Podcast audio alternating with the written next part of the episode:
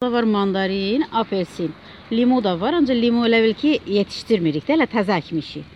Ha belədə də bu da sitrus ağaclarıdır da, bu da dafna yarpağı ağacıdır. Mandarini hə balaca olanda yetişdirmək çox çətindir. Ona görə ki e, qışda yanır da. Gərək yaşı onu karkazla, klyonka ilə bükəsən, ona qulluq eləyəsən. 6 ilə məhsul verir. Gübrə verəsən, peyin verəsən, şuxumlayasan, su verəsən, qulluq eləyəsən ki, böyüyü məhsul versin. Bu da 5-6 ilin ağacıdır bu. Satmayı biz özümüz satmırıq. Gəlib müştəri gəlir.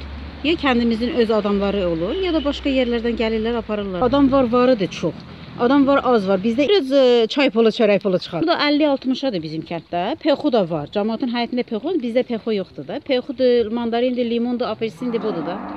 Adam var onunla dolanır. Çox var da. Həyəti məsələn hektarla.